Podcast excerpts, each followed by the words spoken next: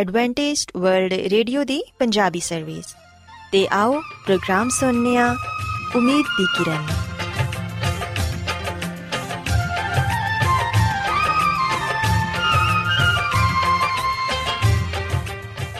ਸਾਥਿਓ, ਮੈਂ ਤੁਹਾਡੀ ਮੇਜ਼ਬਾਨ ਫਰਾਸਲੀਮ ਪ੍ਰੋਗਰਾਮ ਉਮੀਦ ਦੀ ਕਿਰਨ ਦੇ ਨਾਲ ਤੁਹਾਡੀ ਖidmat 'ਚ ਹਾਜ਼ਰ ਹਾਂ।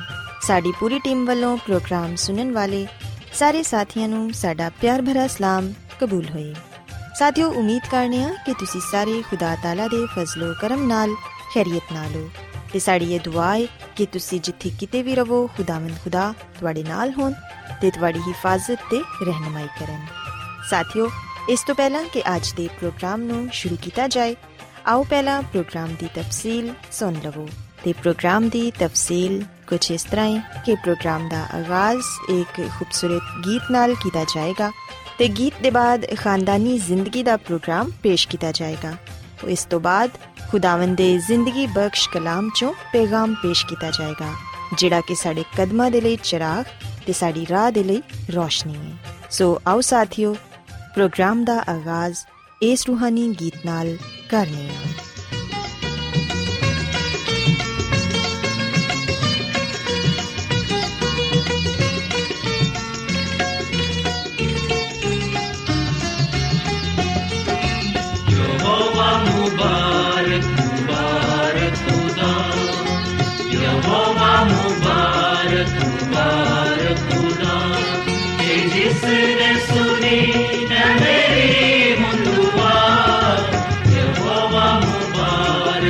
Bye.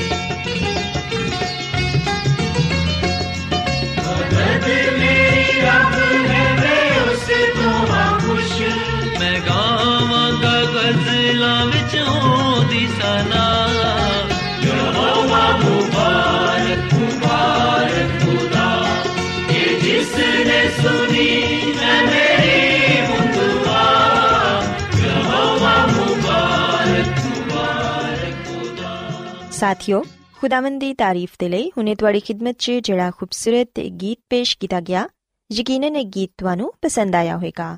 ਹੁਣ ਵੇਲਾ ਹੈ ਕਿ ਖਾਨਦਾਨੀ ਤਰਜ਼ੇ ਜ਼ਿੰਦਗੀ ਦਾ ਪ੍ਰੋਗਰਾਮ ਫੈਮਿਲੀ ਲਾਈਫਸਟਾਈਲ ਤੁਹਾਡੀ ਖidmat 'ਚ ਪੇਸ਼ ਕੀਤਾ ਜਾਏ। ਸਾਥਿਓ, ਅੱਜ ਦੇ ਪ੍ਰੋਗਰਾਮ 'ਚ ਮੈਂ ਤੁਹਾਨੂੰ ਇਹ ਦੱਸਾਂਗੀ ਕਿ ਵਾਲਿਦੈਨ ਆਪਣੇ ਬੱਚਿਆਂ ਦੇ ਨਾਲ ਖੁਸ਼ਗਵਾਰ ਰਿਸ਼ਤਾ ਕਿਸ ਤਰ੍ਹਾਂ ਕਾਇਮ ਕਰ ਸਕਦੇ ਨੇ। ਸਾਥਿਓ, ਯਾਦ ਰੱਖੋ ਕਿ ਅਗਰ ਤੁਸੀਂ ਆਪਣੇ ਬੱਚਿਆਂ ਦੀ ਹਰ ਕੰਮ 'ਚ ਅੱਛੀ ਤਰ੍ਹਾਂ ਮਦਦ ਕਰੋਗੇ ਤੇ ਫਿਰ ਤੁਹਾਡੇ ਬੱਚੇ 'ਚ ਤੇ ਤੁਹਾਡੇ 'ਚ ਇੱਕ ਬਹੁਤ ਹੀ ਅੱਛਾ ਰਿਸ਼ਤਾ ਕਾਇਮ ਹੋ ਜਾਏਗਾ ਤੇ ਬੱਚੇ ਦਾ ਸਾਰਾ ਦਿਨ ਵੀ ਅੱਛਾ ਗੁਜ਼ਰੇਗਾ। ਵਾਲਿਦੈਨ ਨੂੰ ਇਹ ਚਾਹੀਦਾ ਹੈ ਕਿ ਉਹ ਆਪਣੇ ਬੱਚਿਆਂ ਨਾਲ ਬਿਹਤਰੀਨ ਦੋਸਤੀ ਕਾਇਮ ਕਰਨ। ਲੇਕਿਨ ਸਾਥੀਓ, ਇਹਦੇ ਲਈ ਕੁਝ ਗੱਲਾਂ ਨੂੰ ਮੱਦੇਨਜ਼ਰ ਰੱਖਣਾ ਬਹੁਤ ਹੀ ਜ਼ਰੂਰੀ ਹੈ ਬੱਚਿਆਂ ਦੇ ਨਾਲ ਆਪਣੇ ਕੰਮ ਦੇ ਦੌਰਾਨ ਜਾਂ ਉਹਨਾਂ ਦੇ ਖੇਲ-ਖੇਲ 'ਚ ਹੀ ਤੁਸੀਂ ਉਹਨਾਂ ਨੂੰ ਮੁxtਲਿਫ ਗੱਲਾਂ ਦੱਸ ਸਕਦੇ ਹੋ। ਹੱਸਦੇ ਹਸਾਂਦੇ ਉਹਨਾਂ ਨੂੰ ਕਈ ਕੰਮ ਸਿਖਾ ਸਕਦੇ ਹੋ। ਅਗਰ ਤੁਸੀਂ ਬੱਚਿਆਂ ਦੇ ਸਾਹਮਣੇ ਦਿਲਚਸਪ ਤਰੀਕੇ ਨਾਲ ਉਹਨਾਂ ਦਾ ਕੰਮ ਪੇਸ਼ ਕਰੋਗੇ, ਤੇ ਫਿਰ ਦੁਬਾਰਾ ਉਹਨਾਂ ਨੂੰ ਇਸਰਾਰ ਕਰਕੇ ਨਹੀਂ ਕਰਵਾਉਣਾ ਪਏਗਾ। ਮਸਲਨ ਨਾਸ਼ਤਾ ਕਰਨਾ ਜਾਂ ਨਹਾਣਾ ਵਗੈਰਾ। ਸਾਥੀਓ, ਅਸੀਂ ਵੇਖਦੇ ਹਾਂ ਕਿ ਕੁਝ ਬੱਚੇ ਸਵੇਰ ਦਾ ਨਾਸ਼ਤਾ ਕਰਨਾ ਬਿਲਕੁਲ ਪਸੰਦ ਨਹੀਂ ਕਰਦੇ, ਜਦਕਿ ਸਵੇਰ ਦਾ ਨਾਸ਼ਤਾ ਸਿਹਤ ਦੇ ਲਈ ਬਹੁਤ ਹੀ ਜ਼ਰੂਰੀ ਹੈ ਕੁਝ ਬੱਚੇ ਨਾਸ਼ਤਾ ਕਰਦਿਆਂ ਵਕਤ ਬਹੁਤ ਨਖਰੇ ਕਰਦੇ ਨੇ। ਲੇਕਿਨ ਅਗਰ ਵਾਲਿਦੈਨ ਆਪਣੇ ਬੱਚਿਆਂ ਦੇ ਨਾਲ ਬੈਠ ਕੇ ਪਿਆਰ, ਮੁਹੱਬਤ ਨਾਲ ਉਹਨਾਂ ਨੂੰ ਨਾਸ਼ਤਾ ਕਰਵਾਣਗੇ, ਨਾਸ਼ਤੇ ਦੇ ਫਾਇਦਿਆਂ ਦੇ ਬਾਰੇ ਦੱਸਣਗੇ ਤੇ ਫਿਰ ਯਕੀਨਨ ਬੱਚੇ ਖੁਸ਼ੀ-ਖੁਸ਼ੀ ਨਾਸ਼ਤਾ ਕਰ ਲੈਣਗੇ ਤੇ ਉਹਨਾਂ ਦੀ ਸਿਹਤ ਵੀ ਅੱਛੀ ਰਹੇਗੀ। ਅਸੀਂ ਵਹਿਨੀਆਂ ਕਿ ਕੁਝ ਬੱਚੇ ਨਹਾਣਾ ਪਸੰਦ ਨਹੀਂ ਕਰਦੇ। ਖਾਸ ਤੌਰ ਤੇ ਛੋਟੇ ਬੱਚੇ ਨਹਾਉਂਦਿਆਂ ਵਕਤ ਬਹੁਤ ਜ਼ਿੱਦ ਕਰਦੇ ਨੇ। ਉਹ ਬਿਲਕੁਲ ਨਹਾਣਾ ਪਸੰਦ ਨਹੀਂ ਕਰਦੇ। ਤਰ੍ਹਾਂ ਤਰ੍ਹਾਂ ਦੇ ਬਹਾਨੇ ਪੇਸ਼ ਕਰਦੇ ਨੇ। ਪਰ ਸਾਥੀਓ, ਅਗਰ ਤੁਸੀਂ ਬੱਚਿਆਂ ਦੇ ਇਸ ਕੰਮ ਨੂੰ ਵੀ ਦਿਲਚਸਪ ਤਰੀਕੇ ਨਾਲ ਕਰੋਗੇ, ਤੇ ਫਿਰ ਬੱਚੇ ਖੁਸ਼ੀ-ਖੁਸ਼ੀ ਨਾਲ ਨਹਾਣਾ ਪਸੰਦ ਕਰਨਗੇ। ਹਮੇਸ਼ਾ ਬੱਚਾ ਜਦੋਂ ਸੋ ਕੇ ਉੱਠੇ ਤੇ ਮੁਸਕਰਾ ਕੇ ਉਹਦਾ ਇਸਤਕਬਾਲ ਕਰੋ। ਖਾਣੇ ਦੇ ਦੌਰਾਨ ਬੱਚੇ ਦੇ ਨਾਲ ਛੋਟੀਆਂ-ਛੋਟੀਆਂ ਗੱਲਾਂ ਕਰਦੇ ਰਹੋ, ਤਾਂ ਕਿ ਖਾਣਾ ਖਾਣਾ ਉਹਨੂੰ ਇੱਕ ਖੁਸ਼ਗਵਾਰ ਤਜਰਬਾ ਮਹਿਸੂਸ ਹੋਏ। ਬੱਚੇ ਨੂੰ ਉਹਦੀ ਪਸੰਦ ਦੇ ਮੁਤਾਬਿਕ ਖੇਲਣ ਦਿਵੋ। ਕਦੀ ਵੀ ਆਪਣੀ ਪਸੰਦ ਬੱਚੇ ਤੇ ਨਾ ਠੋਂਸੋ। ਤੇ ਸਾਥੀਓ ਸੌਣ ਤੋਂ ਪਹਿਲੇ ਬੱਚੇ ਨਾਲ ਮਿੱਠੀਆਂ-ਮਿੱਠੀਆਂ ਗੱਲਾਂ ਕਰੋ। ਤੁਸੀਂ ਮੁxtਲਿਫ ਕਹਾਣੀਆਂ ਬੱਚਿਆਂ ਨੂੰ ਸੁਣਾ ਸਕਦੇ ਹੋ। ਅਸੀਂ ਵੇਖਨੀਆ ਕਿ ਬਾਈਬਲ ਮੁਕੱਦਸ 'ਚ ਯਿਸੂ ਮਸੀਹ ਦੇ ਬਹੁਤ ਸਾਰੇ ਵਾਕਿਆਤ ਨੇ, ਬਹੁਤ ਸਾਰੇ ਮੌਜਜ਼ੇ ਨੇ ਤੇ ਮੁxtਲਿਫ ਨਬੀਆਂ ਦੀਆਂ ਕਹਾਣੀਆਂ ਵੀ ਪਾਈਆਂ ਜਾਂਦੀਆਂ ਨੇ। ਅਗਰ ਤੁਸੀਂ ਬਾਈਬਲ ਮੁਕੱਦਸ 'ਚ ਆਪਣੇ ਬੱਚਿਆਂ ਨੂੰ ਕਹਾਣੀਆਂ ਸੁਣਾਓਗੇ, ਉਹਨਾਂ ਦੀ ਬਿਹਤਰ ਰਹਿਨਮਾਈ ਕਰੋਗੇ ਤੇ ਫਿਰ ਯਕੀਨਨ ਬੱਚਿਆਂ ਦੀ ਰੂਹਾਨੀ ਤਰੱਕੀ ਵੀ ਹੋਏਗੀ ਤੇ ਉਹ ਜ਼ਿਹਨੀ ਤੌਰ ਤੇ ਵੀ ਜ਼ਿਆਦਾ ਯਿਸੂ ਮਸੀਹ ਦੇ ਬਾਰੇ ਜਾਣਨਗੇ। ਇਸ ਤੋਂ ਇਲਾਵਾ ਸਾਥੀਓ, ਤੁਸੀਂ ਖੇਲ ਹੀ ਖੇਲ 'ਚ ਤੇ ਜ਼ਰਾ ਹੌਸਲਾਮੰਦੀ ਨਾਲ ਆਪਣੇ ਬੱਚਿਆਂ ਦੀਆਂ ਬੁਰੀਆਂ ਆਦਤਾਂ ਨੂੰ ਵੀ ਛੁਡਾ ਸਕਦੇ ਹੋ। ਅਗਰ ਖੇਲਦਿਆਂ ਵਕਤ ਬੱਚਿਆਂ 'ਚ ਲੜਾਈ ਝਗੜਾ ਹੋ ਜਾਏ, ਤੇ ਉਹਨਾਂ ਦੀ ਮਦਦ ਜ਼ਰੂਰ ਕਰੋ। ਬੱਚਿਆਂ 'ਚ ਸੁਲਹ ਕਰਵਾਓ। ਕਦੀ ਵੀ ਵੱਡਿਆਂ ਨੂੰ ਬੱਚਿਆਂ ਦੀ ਲੜਾਈ 'ਚ ਨਹੀਂ ਪੈਣਾ ਚਾਹੀਦਾ। ਅਸੀਂ ਵੇਖਿਆ ਕਿ ਕਈ ਦਫਾ ਖੇਲਦੇ ਖੇਲਦੇ ਬੱਚੇ ਆਪਸ 'ਚ ਲੜ ਪੈਂਦੇ ਨੇ ਤੇ ਫਿਰ ਹੁੰਦਾ ਕੀ ਹੈ ਕਿ ਵੱਡੇ ਆਪਸ 'ਚ ਬੱਚਿਆਂ ਦੀ ਵਜ੍ਹਾ ਨਾਲ ਲੜਨਾ ਸ਼ੁਰੂ ਕਰ ਦਿੰਦੇ ਨੇ। ਪਰ ਸਾਥੀਓ, ਇਹ ਬਹੁਤ ਹੀ ਗਲਤ ਹੈ ਬੱਚੇ ਤੇ ਬੱਚੇ ਹੁੰਦੇ ਨੇ। ਅੱਜ ਉਹਨਾਂ ਦੀ ਲੜਾਈ ਹੋਈ ਹੈ ਤੇ ਕੱਲ ਫਿਰ ਉਹਨਾਂ ਦੀ ਸੁਲਹ ਹੋ ਜਾਏਗੀ। ਲੇਕਿਨ ਅਗਰ ਵੱਡੇ ਬੱਚਿਆਂ ਦੀ ਵਜ੍ਹਾ ਨਾਲ ਆਪਸ 'ਚ ਲੜਨਾ ਸ਼ੁਰੂ ਕਰ ਦੇਣਗੇ, ਤੇ ਫਿਰ ਉਹਨਾਂ ਦੇ ਦਿਲਾਂ 'ਚ ਇੱਕ ਦੂਸਰੇ ਦੇ ਲਈ ਨਫ਼ਰਤ ਪੈਦਾ ਹੋ ਜਾਏਗੀ ਤੇ ਉਹ ਬੱਚਿਆਂ ਦੇ ਲਈ ਵੀ ਅੱਛਾ ਨਮੂਨਾ ਨਹੀਂ ਸਾਬਿਤ ਹੋਣਗੇ। ਸੋ ਵਾਲਿਦੈਨ ਨੂੰ ਕਦੇ ਵੀ ਬੱਚਿਆਂ ਦੇ ਲੜਾਈ ਝਗੜੇ 'ਚ ਨਹੀਂ ਪੈਣਾ ਚਾਹੀਦਾ। ਬਲਕਿ ਹਮੇਸ਼ਾ ਬੱਚਿਆਂ ਦੀ ਸੁਲਹ ਕਰਵਾਓ ਤੇ ਉਹਨਾਂ ਨੂੰ ਇਹ ਦੱਸੋ ਕਿ ਲੜਾਈ ਝਗੜਾ ਕਰਨਾ ਗਲਤ ਗੱਲ ਏ ਤੇ ਖੁਦਾਵੰ ਐਸੇ ਬੱਚਿਆਂ ਨੂੰ ਬਿਲਕੁਲ ਪਸੰਦ ਨਹੀਂ ਕਰਦੇ, ਜਿਹੜੇ ਕਿ ਦੂਸਰਿਆਂ ਨੂੰ ਦੁੱਖ ਜਾਂ ਤਕਲੀਫ ਦਿੰਦੇ ਨੇ। ਪਰ ਸਾਥੀਓ ਕਦੀ ਕਦਾਰ ਅਗਰ ਬੱਚੇ ਆਪਸ 'ਚ ਝਗੜ ਪੈਂਦੇ ਨੇ ਤੇ ਉਹਨਾਂ ਨੂੰ ਖੁਦ ਵੀ ਫੈਸਲਾ ਕਰਨ ਦਿਵੋ। ਅਗਰ ਬੱਚੇ ਖੁਦ ਸੁਲਹ ਕਰ ਲੈਣ, ਤੇ ਇਹ ਸਭ ਤੋਂ ਅੱਛੀ ਗੱਲ ਏ। ਯਾਦ ਰੱਖੋ ਕਿ ਹਮੇਸ਼ਾ ਆਪਣੇ ਬੱਚਿਆਂ ਨਾਲ ਇੱਕ ਜੈਸਾ ਸਲੂਕ ਕਰੋ। ਇੱਕ ਬੱਚੇ ਨੂੰ ਜ਼ਿਆਦਾ ਪਿਆਰ ਕਰਨਾ ਤੇ ਦੂਸਰੇ ਬੱਚੇ ਨੂੰ ਘੱਟ ਪਿਆਰ ਕਰਨਾ ਬਿਲਕੁਲ ਠੀਕ ਨਹੀਂ, ਕਿਉਂਕਿ ਵਾਲਿਦੈਨ ਦੇ ਇਸ ਤਰ੍ਹਾਂ ਕਰਨ ਨਾਲ ਬੱਚਿਆਂ ਦੇ ਦਰਮਿਆਨ ਨਫ਼ਰਤ ਪੈਦਾ ਹੋ ਜਾਂਦੀ ਏ। ਬੱਚੇ ਅਹਿਸਾਸੇ ਕਮਤਰੀ ਦਾ ਸ਼ਿਕਾਰ ਹੋ ਜਾਂਦੇ ਨੇ, ਜਿਹੜੇ ਬੱਚੇ ਨੂੰ ਘੱਟ ਤਵੱਜਾ ਦਿੱਤੀ ਜਾਂਦੀ ਏ ਜਾਂ ਜਿਹਨੂੰ ਜ਼ਿਆਦਾ ਪਿਆਰ ਨਹੀਂ ਕੀਤਾ ਜਾਂਦਾ, ਉਹ ਅਹਿਸਾਸੇ ਕਮਤਰੀ ਦਾ ਸ਼ਿਕਾਰ ਹੋ ਜਾਂਦਾ ਏ। ਤੇ ਇਹ ਸੋਚਦਾ ਏ ਕਿ ਮੇਰਾ ਬਾਪ ਜਾਂ ਮੇਰੀ ਮਾਂ ਮੇਰੇ ਫਲਾਂ ਭੈਣ ਭਰਾ ਨਾਲ ਮੇਰੇ ਨਾਲੋਂ ਜ਼ਿਆਦਾ ਪਿਆਰ ਕਰਦਾ ਏ। ਸੋ ਇਸ ਲਈ ਸਾਥੀਓ, ਅਗਰ ਤੁਸੀਂ ਚਾਹੁੰਦੇ ਹੋ ਕਿ ਤੁਹਾਡੇ ਬੱਚੇ ਇੱਕ ਅੱਛੀ ਸ਼ਖਸੀਅਤ ਦਾ ਮਾਲਿਕ ਬਣਨ, ਉਹ ਬਾਇਤਮਾਦ ਹੋਣ, ਤੇ ਫਿਰ ਤੁਸੀਂ ਆਪਣੇ ਬੱਚਿਆਂ ਤੇ ਮੁਨਾਸਿਬ ਤਵੱਜਾ ਦਿਵੋ। ਹਰ ਬੱਚੇ ਨਾਲ ਇੱਕ ਜੈਸਾ ਸਲੂਕ ਕਰੋ। ਕਦੀ ਵੀ ਇੱਕ ਬੱਚੇ ਨਾਲ ਜ਼ਿਆਦਾ ਤੇ ਦੂਸਰੇ ਨਾਲ ਘੱਟ ਪਿਆਰ ਨਾ ਕਰੋ। ਸਾਰੇ ਬੱਚਿਆਂ ਨੂੰ ਇੱਕ ਜੈਸਾ ਰੱਖੋ ਤੇ ਕਿਸੇ ਇੱਕ ਬੱਚੇ ਨੂੰ ਨਜ਼ਰਅੰਦਾਜ਼ ਨਾ ਕਰੋ। ਸਾਥੀਓ ਮੈਂ ਤੁਹਾਨੂੰ ਇਹ ਵੀ ਦੱਸਣਾ ਚਾਹਾਂਗੀ ਕਿ ਕਦੀ-ਕਦਾਰ ਬੱਚੇ ਆਪਣੀਆਂ ਛੋਟੀਆਂ-ਛੋਟੀਆਂ ਗੱਲਾਂ ਆਪਣੇ ਵਾਲਿਦੈਨ ਤੋਂ ਛੁਪਾ ਲੈਂਦੇ ਨੇ ਜਾਂ ਤੇ ਉਹ ਡਰਦੇ ਨੇ ਕਿ ਸਾਡੇ ਵਾਲਿਦੈਨ ਸਾਨੂੰ ਡਾਂਟਣਗੇ ਜਾਂ ਸਜ਼ਾ ਦੇਣਗੇ ਲੇਕਿਨ ਸਾਥੀਓ ਅਗਰ ਤੁਸੀਂ ਆਪਣੇ ਬੱਚਿਆਂ ਦੇ ਅੱਛੇ ਦੋਸਤ ਬਣ ਕੇ ਰਹੋਗੇ ਅਗਰ ਤੁਹਾਡਾ ਰਿਸ਼ਤਾ ਆਪਣੇ ਬੱਚਿਆਂ ਨਾਲ ਅੱਛਾ ਹੈ ਦੋਸਤੀ ਜੈਸਾ ਹੈ ਤੇ ਫਿਰ ਤੁਹਾਡੇ ਬੱਚੇ ਕਦੀ ਵੀ ਤੁਹਾਡੇ ਤੋਂ ਕੋਈ ਗੱਲ ਨਹੀਂ ਛੁਪਾਣਗੇ ਬਲਕਿ ਜਿਹੜੀ ਵੀ ਗੱਲ ਹੋਏਗੀ, ਉਹ ਖੁੱਲੇ ਦਿਲ ਨਾਲ ਤੁਹਾਡੇ ਨਾਲ ਕਰ ਸਕਣਗੇ। ਸੋ ਇਸ ਲਈ ਹਮੇਸ਼ਾ ਬੱਚਿਆਂ ਨਾਲ ਦੋਸਤੀ ਜੈਸਾ ਰਿਸ਼ਤਾ ਕਾਇਮ ਕਰੋ। ਜਦੋਂ ਬੱਚੇ ਮਾਇੂਸ ਹੁੰਦੇ ਨੇ, ਉਹਨਾਂ ਦੇ ਦੁੱਖ ਦਾ ਹਿੱਸਾ ਬਣੋ ਤੇ ਜਦੋਂ ਬੱਚੇ ਖੁਸ਼ ਹੁੰਦੇ ਨੇ, ਉਹਨਾਂ ਦੇ ਨਾਲ ਖੁਸ਼ੀ ਮਨਾਓ। ਤੁਹਾਡੇ ਇਸ ਤਰ੍ਹਾਂ ਕਰਨ ਨਾਲ ਤੁਹਾਡੇ ਦਰਮਿਆਨ ਬਹੁਤ ਅੱਛਾ, ਖੁਸ਼ਗਵਾਰ ਰਿਸ਼ਤਾ ਕਾਇਮ ਹੋਏਗਾ। ਇਸ ਤੋਂ ਇਲਾਵਾ ਸਾਥੀਓ, ਆਖਿਰ 'ਚ ਮੈਂ ਤੁਹਾਨੂੰ ਕਹਿਣਾ ਚਾਹਾਂਗੀ ਕਿ ਬੱਚਿਆਂ 'ਚ ਇੱਕ ਦੂਸਰੇ ਨਾਲ ਮੁਕਾਬਲੇ ਦੀ ਆਦਤ ਕਦੀ ਨਾ ਪਾਓ, ਕਿਉਂਕਿ ਇਸ ਤਰ੍ਹਾਂ ਕਰਨ ਨਾਲ ਕਈ ਉਲਝਣਾਂ ਪੈਦਾ ਹੋ ਸਕਦੀਆਂ ਨੇ। ਬੱਚੇ ਦੀ ਹਮੇਸ਼ਾ ਅੱਛੀ ਤਰਬੀਅਤ ਕਰੋ ਤੇ ਉਹਨੂੰ ਅੱਛੀਆਂ ਗੱਲਾਂ ਸਿਖਾਓ। ਜਦੋਂ ਤੁਸੀਂ ਆਪਣੇ ਬੱਚੇ ਦੀ ਅੱਛੀ ਰਹਿਨਮਾਈ ਕਰੋਗੇ, ਉਹਨੂੰ ਬਚਪਨ ਤੋਂ ਹੀ ਇਹ ਦੱਸੋਗੇ ਕਿ ਕਿਸ ਤਰ੍ਹਾਂ ਉਹਨੇ ਆਪਣੇ ਭੈਣ ਭਰਾਵਾਂ ਦੇ ਨਾਲ, ਘਰ ਵਾਲਿਆਂ ਦੇ ਨਾਲ ਤੇ ਮਾਸ਼ਰੇ 'ਚ ਹੀ ਰਹਿਣਾ ਹੈ ਤੇ ਫਿਰ ਯਕੀਨਨ ਜਦੋਂ ਉਹ ਵੱਡਾ ਹੋਏਗਾ ਤੇ ਉਹ ਇੱਕ ਅੱਛਾ ਸ਼ਹਿਰੀ ਬਣੇਗਾ। ਸੋ ਸਾਥੀਓ, ਮੈਂ ਉਮੀਦ ਕਰਨੀ ਆ ਕਿ ਤੁਹਾਨੂੰ ਅੱਜ ਦੀਆਂ ਗੱਲਾਂ ਪਸੰਦ ਆਈਆਂ ਹੋਣਗੀਆਂ ਤੇ ਤੁਸੀਂ ਇਸ ਗੱਲ ਨੂੰ ਸਿੱਖਿਆ ਹੋਵੇਗਾ ਕਿ ਤੁਸੀਂ ਕਿਸ ਤਰ੍ਹਾਂ ਆਪਣੇ ਬੱਚਿਆਂ ਦੇ ਨਾਲ ਖੁਸ਼ਗਵਾਰ ਰਿਸ਼ਤਾ ਕਾਇਮ ਕਰ ਸਕਦੇ ਹੋ। ਮੇਰੀ ਇਹ ਦੁਆ ਹੈ ਕਿ ਖੁਦਾਵੰਦ ਖੁਦਾ ਤੁਹਾਡੇ ਨਾਲ ਹੋਣ ਤੇ ਤੁਹਾਨੂੰ ਸਾਰਿਆਂ ਨੂੰ ਆਪਣੀਆਂ ਬਹੁਤ ਸਾਰੀਆਂ ਬਰਕਤਾਂ ਨਾਲ ਨਵਾਜ਼ਣ।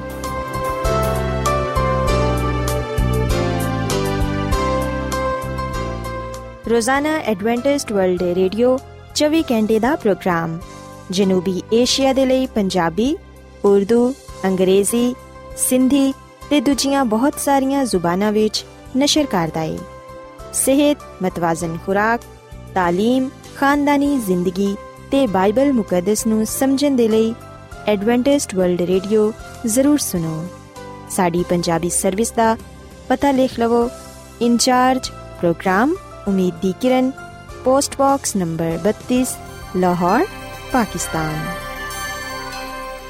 Adventist World Radio ਵੱਲੋਂ ਪ੍ਰੋਗਰਾਮ ਉਮੀਦ ਦੀ ਕਿਰਨ ਨਿਸ਼ਰ ਕੀਤਾ ਜਾ ਰਿਹਾ ਹੈ ਹੁਣ ਵੇਲਾ ਹੈ ਕਿ ਅਸੀਂ ਖੁਦਾ ਦੇ ਪਾਕ ਕਲਾਮ ਚੋਂ ਪੈਗਾਮ ਸੁਣੀਏ। ਤੇ ਅੱਜ ਤੁਹਾਡੇ ਲਈ ਪੈਗਾਮ ਖੁਦਾ ਦੇ ਖਾਦਮ ਅਜ਼ਮਤ ਇਮਨੁਅਲ ਪੇਸ਼ ਕਰਨਗੇ। ਤੇ ਆਓ ਆਪਣੇ ਦਿਲਾਂ ਨੂੰ ਤਿਆਰ ਕਰੀਏ ਤੇ ਖੁਦਾ ਦੇ ਕਲਾਮ ਨੂੰ ਸੁਣੀਏ। ਖੁਦਾਵੰਦ ਯਿਸੂ ਮਸੀਹ ਦੇ ਨਾਮ ਵਿੱਚ ਸਾਰੇ ਸਾਥੀਆਂ ਨੂੰ ਸਲਾਮ।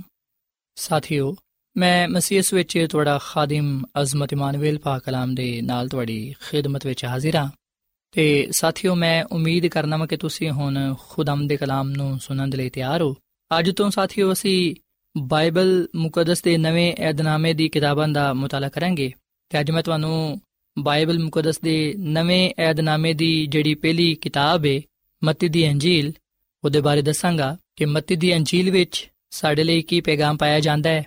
ਇਸ ਅੰਜੀਲ ਵਿੱਚ ਕਿਹੜਾ ਮਰਕਜ਼ੀ ਪੈਗਾਮ ਪਾਇਆ ਜਾਂਦਾ ਹੈ ਤੇ ਇਹਦੇ ਵਿੱਚ ਸਾਡੇ ਲਈ ਕੀ تعلیم ਪਾਈ ਜਾਂਦੀ ਹੈ ਸਾਥੀਓ ਇਹ ਗੱਲ ਯਾਦ ਰੱਖੋ ਕਿ ਬਾਈਬਲ ਮੁਕੱਦਸ ਨੂੰ ਦੋ ਹਿੱਸਿਆਂ ਵਿੱਚ ਤਕਸੀਮ ਕੀਤਾ ਗਿਆ ਹੈ ਬਾਈਬਲ ਮੁਕੱਦਸ ਦਾ ਪਹਿਲਾ ਹਿੱਸਾ ਪੁਰਾਣਾ ਅਹਿਦਨਾਮਾ ਕਹਿਲਾਂਦਾ ਹੈ ਤੇ ਬਾਈਬਲ ਮੁਕੱਦਸ ਦੇ ਪਹਿਲੇ ਹਿੱਸੇ ਨੂੰ ਪੁਰਾਣਾ ਅਹਿਦਨਾਮਾ ਇਸ ਲਈ ਕਿਹਾ ਜਾਂਦਾ ਹੈ ਕਿਉਂਕਿ ਇਹ ਅਹਿਦਨਾਮਾ ਯਿਸੂ ਮਸੀਹ ਦੇ ਆਉਣ ਤੋਂ ਪਹਿਲਾਂ ਲਿਖਿਆ ਗਿਆ ਸੋ ਬਾਈਬਲ ਮੁਕੱਦਸ ਦੇ ਪੁਰਾਣੇ ਅਹਿਦਨਾਮੇ ਵਿੱਚ ਜਿੰਨੀਆਂ ਵੀ ਕਿਤਾਬਾਂ ਪਾਇਆ ਜਾਂਦੀਆਂ ਨੇ, ਉਹ ਯਿਸੂ ਮਸੀਹ ਦੇ ਇਸ ਦੁਨੀਆਂ ਵਿੱਚ ਆਉਣ ਤੋਂ ਪਹਿਲਾਂ ਲਿਖਿਆ ਗਿਆ।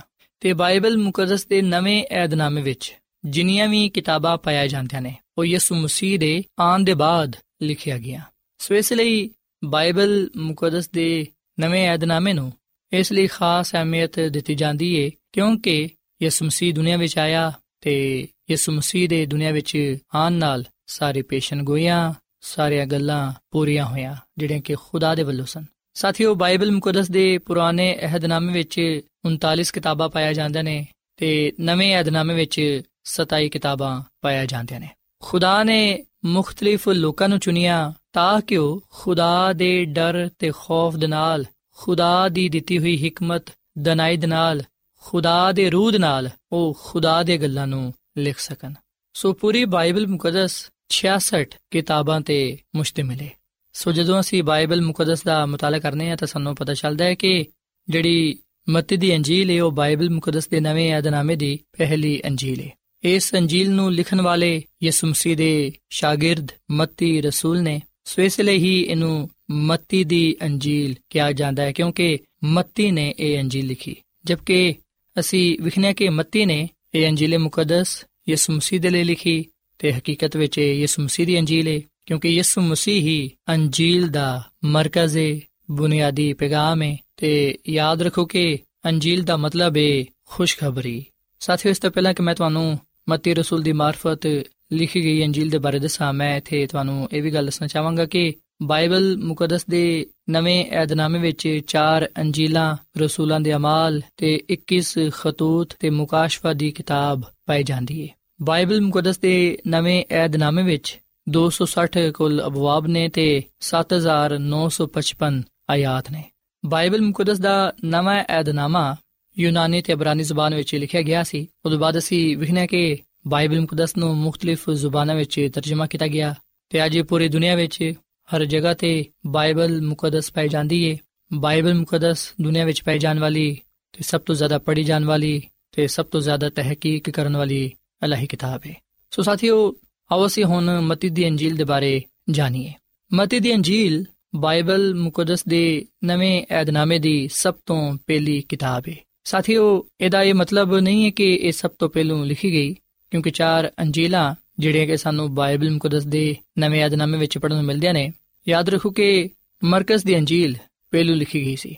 ਸੋ ਸਾਥੀਓ, ਇਹ ਗੱਲ ਯਾਦ ਰੱਖੋ ਕਿ ਆਸੀਆ ਸ਼ਹਿਰ ਜਿਹੜਾ ਕਿ ਮੌਜੂਦਾ ਤੁਰਕੀ ਹੈ ਇਸ ਸ਼ਹਿਰ ਦਾ ਇੱਕ ਬਿਸ਼ਪ ਪਾਪਾਇਸ ਆਪਣੀ ਕਿਤਾਬ ਵਿੱਚ ਲਿਖਦਾ ਹੈ ਕਿ ਮਤੀ ਰਸੂਲ ਨੇ ਖੁਦਾਮ ਦੀ ਸੁਮਸੀ ਦੀਆਂ ਗੱਲਾਂ ਨੂੰ ਤੇ ਸਫ਼ਰ ਦਾ ਹਾਲ ਇਬਰਾਨੀ ਯਾਨੀ ਆਰਾਮਿਕ ਜ਼ੁਬਾਨ ਵਿੱਚ ਜਮ੍ਹਾਂ ਕੀਤੀਆਂ ਤੇ ਬਹੁਤ ਸਾਰੇ ਲੋਕਾਂ ਨੇ ਉਹਨਾਂ ਦਾ ਯੂਨਾਨੀ ਵਿੱਚ ਤਰਜਮਾ ਕੀਤਾ।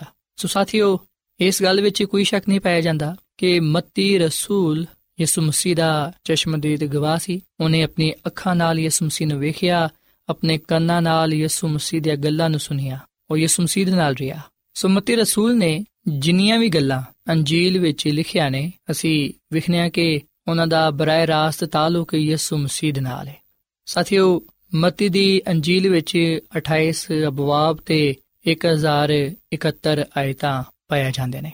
ਸਾਥੀਓ, ਇੱਥੇ ਮੈਂ ਤੁਹਾਨੂੰ ਮਤੀ ਰਸੂਲ ਦੇ ਬਾਰੇ ਵੀ ਦੱਸਣਾ ਚਾਹਾਂਗਾ ਕਿ ਮਤੀ ਰਸੂਲ ਕੌਣ ਸੀ? ਮਤੀ ਇੱਕ ਪਦਾਇਸ਼ੀ ਯਹੂਦੀ ਸੀ, ਜਿਹੜਾ ਹੈਰੋਦੀਸ ਇੰਤਪਾਸ ਦੇ ਅਹਿਦ ਵਿੱਚ ਗਲੀਲ ਦੀ ਝੀਲ ਦੇ ਕਿਨਾਰੇ ਕਫਰਨਹੂਮ ਦੇ ਇਲਾਕੇ ਵਿੱਚ ਰੂਮੀ ਹਕੂਮਤ ਦੇ ਲਈ ਮਸੂਲ ਲੈਣ ਦਾ ਕੰਮ ਕਰਦਾ ਸੀ। ਉਹਦਾ ਦਫ਼ਤਰ ਜਾਂ ਚੌਕੀ ਦਮਿਸ਼ਕ ਤੋਂ ਕਫਰਨਹੂਮ ਜਾਣ ਵਾਲੀ ਸ਼ਹਿਰਾਂ ਤੇ ਵਾਕਿਆ ਸੀ, ਜਿਹੜੀ ਜਨੂਬ ਵਿੱਚ ਯਰੂਸ਼ਲਮ ਤੇ ਮਿਸਰ ਨੂੰ ਜਾਂਦੀ ਸੀ। ਉਹਦਾ ਕੰਮ ਸੀ ਕਿ ਉਹ ਉਹਨਾਂ ਸਾਰੀਆਂ ਸ਼ਾਵਾਂ ਤੇ ਮਸੂਲ ਲਗਾਏ, ਯਾਨੀ ਕਿ ਟੈਕਸ ਲਗਾਏ, ਜਿਹੜੀਆਂ ਸ਼ਾਵਾਂ ਉਸ ਰਾਹ ਤੋਂ ਗੁਜ਼ਰਦੀਆਂ ਸਨ। ਸਾਥੀਓ, ਮਤੀ ਰਸੂਲ ਨੂੰ ਹਰ ਕਿਸਮ ਦੇ ਸਾਮਾਨ ਤੇ ਪੈਦਾਵਾਰ ਦੀ ਕੀਮਤ ਦਾ ਬਖੂਬੀ ਅੰਦਾਜ਼ਾ ਸੀ। ਸੋ ਉਹ ਮਸੂਲ ਲੈਂਦਾ ਤੇ ਕਈ ਲੋਕਾਂ ਦੇ ਨਜ਼ਦੀਕ ਮਤੀ ਅੱਛਾ ਸ਼ਖਸ ਨਹੀਂ ਸੀ। ਕਿਉਂਕਿ ਉਹ ਇਹ ਕਹਿੰਦੇ ਸਨ ਕਿ ਜਿਹੜੇ ਮਸੂਲ ਲੈਂਦੇ ਨੇ ਲੋਕ, ਉਹ ਰਿਸ਼ਵਤ ਲੈਂਦੇ ਨੇ ਤੇ ਉਹ ਮੁਕਰਰ ਰਕਮ ਤੋਂ ਜ਼ਿਆਦਾ ਪੈਸੇ ਲੈਂਦੇ ਨੇ, ਜਿਹਦੇ ਨਾਲ ਉਹ ਦੌਲਤਮੰਦ ਬਣ ਜਾਂਦੇ ਨੇ। ਸੋ ਇਸ ਲਈ ਅਸੀਂ ਵਿਖਨੇ ਕਿ ਮੱਤੀ ਆਪਣੇ ਮੁਆਸ਼ਰੇ ਵਿੱਚ, ਆਪਣੇ ਸ਼ਹਿਰ ਵਿੱਚ ਇੱਜ਼ਤ ਨਹੀਂ ਰੱਖਦਾ ਸੀ, ਬਲਕਿ ਲੋਕ ਉਹਦੇ ਤੋਂ ਨਫ਼ਰਤ ਕਰਦੇ ਸਨ। ਸੋ ਇਸ ਲਈ ਉਹਨਾਂ ਨੂੰ ਗੁਨਾਹਗਾਰ, ਬਦਕਾਰ ਖਿਆਲ ਕੀਤਾ ਜਾਂਦਾ ਸੀ। ਸਾਥੀਓ, ਖੁਦਾ ਦਾ ਕਲਾਮ ਸਾਨੂੰ ਇਹ ਗੱਲ ਦੱਸਦਾ ਹੈ, ਆਪਣੀ ਬੁਲਾਹਟ ਦੇ ਬਾਰੇ ਇਸ ਗੱਲ ਨੂੰ ਬਿਆਨ ਕਰਦਾ ਹੈ। ਖੁਦਾਮ ਦੇ ਕਲਾਮ ਚੋਂ ਅਸੀਂ ਇਸ ਗੱਲ ਨੂੰ ਪੜ੍ਹਨੇ ਆ ਕਿ ਖੁਦਾਮ ਦੀ ਸੁਮਸੀ ਇੱਕ ਦਿਨ ਉਹਦੀ ਚੌਕੀ ਦੇ ਕੋਲੋਂ ਗੁਜ਼ਰੇ ਤੇ ਯਿਸੂ ਮਸੀਹ ਨੇ ਮੱਤੀ ਨੂੰ ਮਾਸੂਲ ਦੀ ਚੌਕੀ ਤੇ ਬੈਠੇ ਹੋਏ ਪਾਇਆ। ਉਸ ਵੇਲੇ ਯਿਸੂ ਮਸੀਹ ਨੇ ਉਹਨੂੰ ਇਹ ਹੁਕਮ ਦਿੱਤਾ ਕਿ ਉਹਦੇ ਪਿੱਛੇ ਚੱਲ ਪਏ। ਯਿਸੂ ਮਸੀਹ ਨੇ ਉਹਨੂੰ ਫਰਮਾਇਆ ਕਿ ਮੇਰੇ ਪਿੱਛੇ ਹੋ ਲੈ ਮੱਤੀ ਨੇ ਫੌਰਨ ਯਿਸੂ ਮਸੀਹ ਦੀ ਦਾਵਤ ਨੂੰ ਕਬੂਲ ਕੀਤਾ, ਉਹ ਫੌਰਨ ਉੱਠਿਆ, ਯਿਸੂ ਮਸੀਹ ਦੇ ਪਿੱਛੇ ਚੱਲ ਪਿਆ। ਸਾਥੀਓ, ਮੱਤੀ ਦੇ ਨਾਮ ਦਾ ਜਿਹੜਾ ਮਤਲਬ ਹੈ ਉਹ ਹੈ ਖੁਦਾ ਦਾ ਤੋਹਫਾ। ਸੋ ਜਦੋਂ ਯਿਸੂ ਮਸੀਹ ਨੇ ਉਹਨੂੰ ਆਪਣੀ ਖਿਦਮਤ ਦੇ ਲਈ, ਆਪਣੇ ਕੰਮ ਦੇ ਲਈ ਚੁਣਿਆ, ਜਦੋਂ ਯਿਸੂ ਮਸੀਹ ਨੇ ਉਹਨੂੰ ਆਪਣਾ ਸ਼ਾਗਿਰਦ ਬਣਾਇਆ, ਅਸੀਂ ਵਿਖਨੇ ਕਿ ਉਸ ਵੇਲੇ ਉਹਨੂੰ ਰੂਹਾਨੀ ਤੌਰ 'ਤੇ ਖੁਦਾ ਦਾ ਇਹ ਤੋਹਫਾ ਮਿਲਿਆ ਕਿ ਉਹ ਨਜਾਤ ਦੇ ਮਨਸੂਬੇ ਵਿੱਚ ਸ਼ਾਮਿਲ ਹੋ ਸਕੇ ਯਿਸੂ ਮਸੀਹ ਤੇ ਮੰਨ ਲਿਆ ਕਿ ਨਜਾਤ ਪਾ ਸਕੇ ਤੇ ਉਹਦੇ ਨਾਮ ਦੀ ਗਵਾਹੀ ਦੇ ਸਕੇ ਸਾਥੀਓ ਮੱਤੀ ਦਾ ਨਾਮ ਖੁਦਾਮ ਦੀ ਯਿਸੂ ਮਸੀਹ ਦੇ 12 ਸ਼ਾਗਿਰਦਾਂ ਵਿੱਚ ਸ਼ੁਮਾਰ ਹੁੰਦਾ ਹੈ ਸੋ ਇਸ ਲਈ ਉਹਨੂੰ ਰਸੂਲ ਦਾ ਲਕਬ ਦਿੱਤਾ ਗਿਆ ਹੈ ਸਾਥੀਓ ਮੱਤੀ ਰਸੂਲ ਖੁਦਾਮ ਦੀ ਯਿਸੂ ਮਸੀਹ ਦੀ ਜ਼ਿੰਦਗੀ ਖਿਦਮਤ تعلیم ਸਫਰ ਕੰਮ ਤੇ ਮੌਜਜ਼ਿਆਂ ਦਾ ਚਸ਼ਮਦੀਦ ਗਵਾਹ ਸੀ ਉਹਨੇ ਖੁਦ ਯਿਸੂ ਮਸੀਹ ਨੂੰ ਸਲੀਬ ਤੇ ਮਸਲੂਬ ਹੁੰਦੇ ਹੋਇਆਂ ਵੇਖਿਆ। ਔਰ ਫਿਰ ਜਦੋਂ ਯਿਸੂ ਮਸੀਹ ਜੀ ਉਠਿਆ, ਅਸੀਂ ਵੇਖਨੇ ਕਿ ਉਸ ਵੇਲੇ ਵੀ ਉਹਨੇ ਯਿਸੂ ਮਸੀਹ ਦੇ ਨਾਲ ਮੁਲਾਕਾਤ ਕੀਤੀ। ਯਿਸੂ ਮਸੀਹ ਆਪਣੇ ਸਾਰੇ ਸ਼ਾਗਿਰਦਾਂ ਤੇ ਜੀ ਉਠਣ ਦੇ ਬਾਅਦ ਜ਼ਾਹਿਰ ਹੋਇਆ। ਸਾਥੀਓ, ਜਦੋਂ ਯਿਸੂ ਮਸੀਹ ਨੇ ਉਹਨੂੰ ਇਹ ਦਾਵਤ ਦਿੱਤੀ ਕਿ ਉਹ ਮੇਰੇ ਪਿੱਛੇ ਹੋ ਲੇ ਤੇ ਜਦੋਂ ਮਤੀ ਰਸੂਲ ਯਿਸੂ ਮਸੀਹ ਦੇ ਪਿੱਛੇ ਹੋ ਲਿਆ, ਅਸੀਂ ਵੇਖਨੇ ਕਿ ਮਤੀ ਨੇ ਯਿਸੂ ਮਸੀਹ ਨੂੰ ਆਪਣੇ ਘਰ ਵੀ ਬੁਲਾਇਆ। ਯਿਸੂ ਮਸੀਹ ਦੀ ਉਹਨੇ ਦਾਵਤ ਕੀਤੀ। ਪਰ ਜਦੋਂ ਯਿਸੂ ਮਸੀਹ ਮਤੀ ਦੇ ਘਰ ਆਇਆ ਉਸ ਵੇਲੇ ਲੋਕ ਬੁੜਬੜਾਣ ਲੱਗੇ ਤੇ ਕਹਿਣ ਲੱਗੇ ਕਿ ਇਹ ਕਿਉਂ ਗੁਨਾਹਗਾਰਾਂ ਦੇ ਨਾਲ ਮਾਸੂਲ ਲੈਣ ਵਾਲਿਆਂ ਦੇ ਨਾਲ ਬੈਠਦਾ ਹੈ? ਇਹ ਤੇ ਗੁਨਾਹਗਾਰ ਨੇ। ਸਾਥੀਓ, ਜਿਹੜੇ ਯਹੂਦੀ ਲੋਕ ਸਨ, ਉਹ ਮਾਸੂਲ ਲੈਣ ਵਾਲਿਆਂ ਨੂੰ ਡਾਕੂ, ਗੁਨਾਹਗਾਰ, ਕਾਤਿਲ, ਗੈਰ ਕੌਮ ਵਿੱਚ ਸ਼ਮਾਰ ਕਰਦੇ ਸਨ।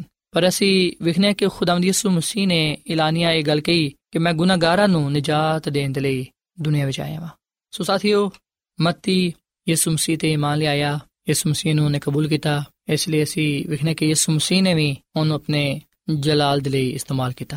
ਸਾਥੀਓ, ਕਈ ਉਲਮਾ ਦਾ ਇਹ ਖਿਆਲ ਹੈ ਕਿ ਇਹ ਅੰਜੀਲ ਫਲਸਤੀਨ ਦੇ ਇਲਾਕੇ ਗਲੀਲ ਤੇ ਯਹੂਦੀਆ ਦੇ ਇਲਾਕੇ ਵਿੱਚ ਲਿਖੀ ਗਈ, ਜਿੱਥੇ ਜ਼ਿਆਦਾ ਯਹੂਦੀ ਲੋਕ ਜ਼ਿਆਦਾ ਤਾਦਾਦ ਵਿੱਚ ਰਹਿੰਦੇ ਸਨ।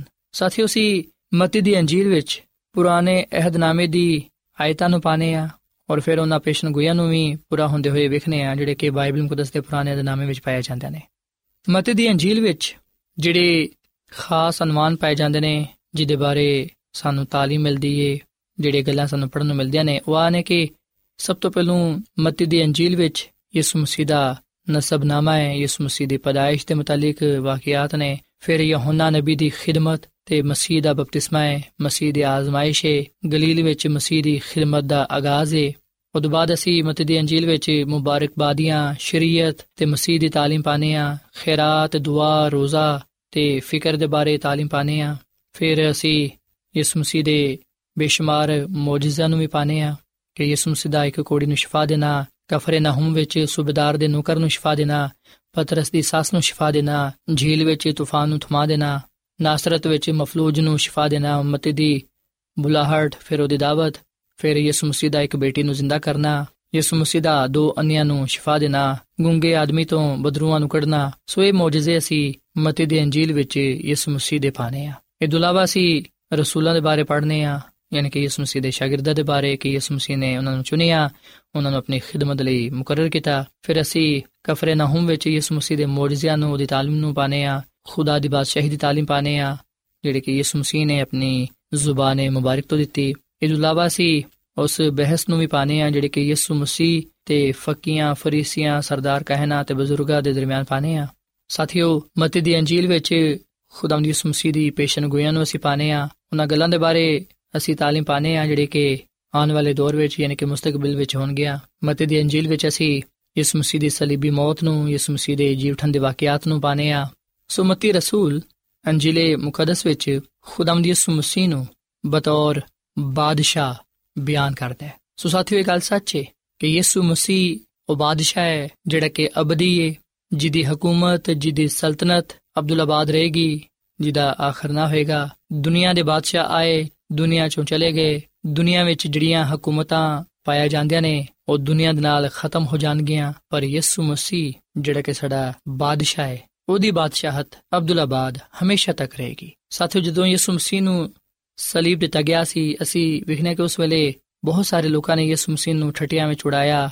ਉਹ ਕਹਿਣ ਲੱਗੇ ਕਿ ਇਹ ਤੇ ਯਹੂਦੀਆਂ ਦਾ ਬਾਦਸ਼ਾਹ ਹੈ। ਪਰ ਸਾਥੀਓ, ਇਸ ਗੱਲ ਵਿੱਚ ਕੋਈ ਸ਼ੱਕ ਨਹੀਂ ਪਾਇਆ ਜਾਂਦਾ ਕਿ ਯਿਸੂ ਮਸੀਹ ਨਾ ਸਿਰਫ ਯਹੂਦੀ ਕੌਮ ਦਾ, ਬਲਕਿ ਉਹ ਪੂਰੀ ਦੁਨੀਆ ਦਾ, ਦੁਨੀਆ ਵਿੱਚ ਪਾਈ ਜਾਣ ਵਾਲੀ ਹਰ ਕੌਮ ਦਾ ਬਾਦਸ਼ਾਹ ਹੈ।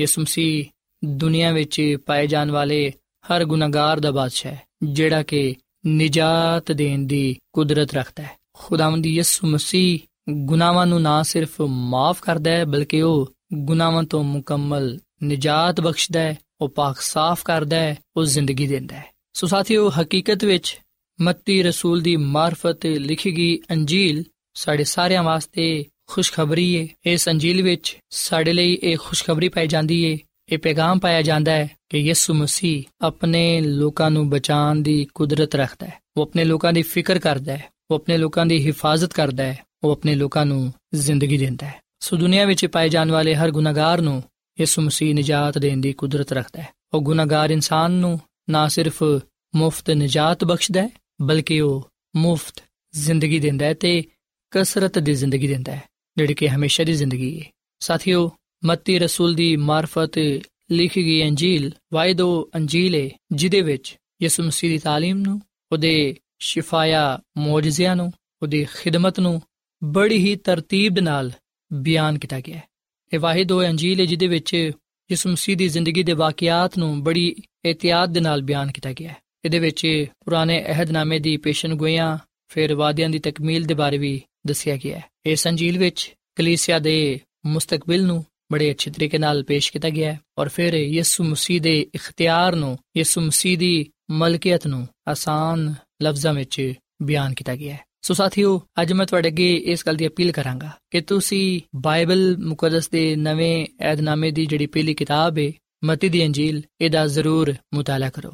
ਜਦੋਂ ਤੁਸੀਂ ਇਸ ਅੰਜੀਲ ਨੂੰ ਪੜੋਗੇ ਉਸ ਵੇਲੇ ਤੁਸੀਂ ਇਸ ਗੱਲ ਨੂੰ ਮਹਿਸੂਸ ਕਰੋਗੇ ਕਿ ਜਿਵੇਂ ਖੁਦਾਵੰਦੀ ਯਿਸੂ ਮਸੀਹ ਤੁਹਾਡੇ ਸਾਹਮਣੇ ਵੇ, ਉਹ ਤੁਹਾਡੇ ਨਾਲ ਮੁਖਾਤਿਬ ਹੈ ਤੁਹਾਡੇ ਨਾਲ ਕਲਾਮ ਕਰਨ ਦਿਆ ਸੋ ਇਸ ਅੰਜੀਲ ਵਿੱਚ ਯਿਸੂ ਮਸੀਹ ਦੀ ਮੁਕੰਮਲ ਤਸਵੀਰ ਪੇਸ਼ ਕੀਤੀ ਗਈ ਹੈ ਅਸੀਂ ਇਸ ਅੰਜੀਲ ਨੂੰ ਜ਼ਰੂਰ ਪੜ੍ਹੀਏ ਤਾਂ ਕਿ ਯਿਸੂ ਮਸੀਹ ਦੇ ਬਾਰੇ ਜ਼ਿਆਦਾ ਤੋਂ ਜ਼ਿਆਦਾ ਜਾਣੀਏ। ਇਸ ਗੱਲ ਤੋਂ ਵਾਕਿਫ ਹੋਈਏ ਕਿ ਯਿਸੂ ਮਸੀਹ ਕੌਣ ਸੀ ਤੇ ਯਿਸੂ ਮਸੀਹ ਕਿਉਂ ਇਸ ਦੁਨੀਆਂ ਵਿੱਚ ਆਇਆ ਸੀ? ਉਹ ਸਾਡੀ ਜ਼ਿੰਦਗੀ ਵਿੱਚ ਕਿੰਨੀ ਅਹਿਮੀਅਤ ਰੱਖਦਾ ਹੈ। ਉਹ ਕੀ ਕੁਝ ਕਰਨ ਦੀ ਕੁਦਰਤ ਰੱਖਦਾ ਹੈ? ਉਹਨੇ ਇਨਸਾਨ ਦੇ ਲਈ ਕੀ ਕੁਝ ਕੀਤਾ ਹੈ? ਸੋ ਆਓ ਸਾਥੀਓ, ਅਸੀਂ ਖੁਦਾਮ ਦੇ ਅੱਗੇ ਇਹ ਦੁਆ ਕਰੀਏ ਕਿ ਖੁਦਾਮ ਸਾਨੂੰ ਹਿੰਮਤ, ਤਾਕਤ ਦੇਵੇ, ਸਾਡੀ ਮਦਦ ਤੇ ਰਹਿਨਮਾਈ ਕਰੇ ਤਾਂ ਕਿ ਅਸੀਂ ਰੋਜ਼ਾਨਾ ਖੁਦਾ ਦੇ ਕਲਾਮ ਦਾ ਮਤਾਲਾ ਕਰ ਸਕੀਏ ਖੁਦਾ ਦੇ ਕਲਾਮ ਨੂੰ ਪੜ੍ਹ ਸਕੀਏ ਤੇ ਖਾਸ ਤੌਰ ਨਾਲ ਇਸ ਅੰਜੀਲ ਨੂੰ ਅਸੀਂ ਪੜ੍ਹੀਏ ਸੁਣੀਏ ਇਸ ਖੁਸ਼ਖਬਰੀ ਤੇ ਇਮਾਨ ਲਿਆਈਏ ਤਾਂ ਕਿ ਅਸੀਂ ਯਿਸੂ ਮਸੀਹ ਦੇ ਵਸੀਲੇ ਨਾਲ ਗੁਨਾਹਾਂ ਤੋਂ ਨਿਜਾਤ ਪਾਉਂਦੇ ਹੋਈਆਂ ਯਿਸੂ ਮਸੀਹ ਨੂੰ ਆਪਣੀ ਜ਼ਿੰਦਗੀ ਦਾ ਬਤੌਰ ਬਾਦਸ਼ਾਹ تسلیم ਕਰੀਏ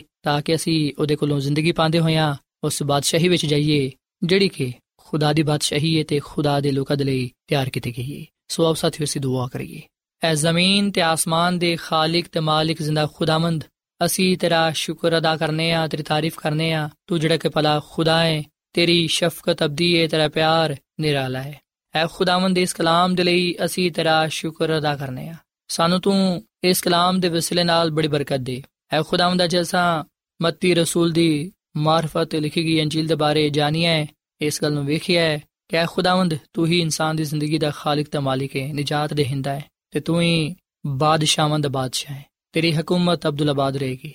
ਫਜ਼ਲ ਦੇ ਕੇ ਅਸੀਂ ਤੇਰੇ ਨਾਲ ਵਫਾਦਾਰ ਰਹੀਏ ਤੇ ਤੇਰੀ ਬਾਦਸ਼ਾਹੀ ਵਿੱਚ ਦਾਖਲ ਹੋਈਏ, ਤਾਂ ਕਿ ਹਮੇਸ਼ਾ ਅਸੀਂ ਤੇਰੇ ਕੁਰਬਤ ਵਿੱਚ ਰਹੀਏ।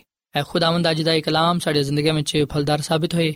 ਆਪਣੇ ਕਲਾਮ ਦੇ ਨਾਲ ਸਾਡੇ ਦਿਲਾਂ ਨੂੰ ਭਰ ਦੇ, ਤਾਂ ਕਿ ਅਸੀਂ ਤੇਰੇ ਨਾਲ ਵਫਾਦਾਰ ਰਹੀਏ, ਤੇਰੇ ਕੋਲੋਂ ਬਰਕਤ ਪਾਈਏ ਤੇ ਤੇਰੇ ਹੀ ਨਾਮ ਨੂੰ ਜਲਾਲ ਦਈਏ ਤੂੰ ਸਾਡੀ ਇਸ ਦੁਆ ਨੂੰ ਸੁਣ ਤੇ ਕਬੂਲ ਫਰਮਾ, ਕਿਉਂਕਿ ਇਹ ਦੁਆ ਮੰਗ ਲੈਨੇ ਆ ਆਪਣੇ ਖੁਦਾਵੰਦ ਯਿਸੂ ਮਸੀਹ ਦੇ ਨਾਮ ਵਿੱਚ। ਆਮੀਨ। ਐਡਵੈਂਟਿਸਟ ਵਰਲਡ ਰੇਡੀਓ ਵੱਲੋਂ ਪ੍ਰੋਗਰਾਮ ਉਮੀਦ ਦੀ ਕਿਰਨ ਨਿਸ਼ਰ ਕੀਤਾ ਜਾ ਰਿਹਾ ਸੀ। ਉਮੀਦ ਕਰਨੇ ਆ ਕਿ ਅੱਜ ਦਾ ਪ੍ਰੋਗਰਾਮ ਤੁਹਾਨੂੰ ਪਸੰਦ ਆਇਆ ਹੋਵੇਗਾ। ਆਪਣੀ ਦੁਆਇਆ ਦੁਰਖਾਸਤਾਂ ਦੇ ਲਈ ਤੇ ਬਾਈਬਲ ਮੁਕੱਦਸ ਨੂੰ ਜਾਣਨ ਦੇ ਲਈ ਤੁਸੀਂ ਸਾਨੂੰ ਇਸ ਨੰਬਰ ਤੇ WhatsApp ਕਰੋ। ਨੰਬਰ ਨੋਟ ਕਰ ਲਵੋ 001 747 281 2849 ਸਾਥਿਓ, ਤੁਸੀਂ ਸਾਡੇ ਪ੍ਰੋਗਰਾਮ ਇੰਟਰਨੈਟ ਤੇ ਵੀ ਸੁਣ ਸਕਦੇ ਹੋ। ਸਾਡੀ ਵੈਬਸਾਈਟ ਹੈ www.awr.org ਕੱਲ ਇਸੇ ਵੇਲੇ ਤੇ ਇਸੇ ਫ੍ਰੀਕਵੈਂਸੀ ਤੇ ਫੇਰ ਤੁਹਾਡੇ ਨਾਲ ਮੁਲਾਕਾਤ ਹੋਏਗੀ। ਹੁਣ ਆਪਣੀ ਮੇਜ਼ਬਾਨ ਫਰਾਜ਼ ਸਲੀਮ ਨੂੰ ਇਜਾਜ਼ਤ ਦਿਓ। ਖੁਦਾ ਹਾਫਿਜ਼।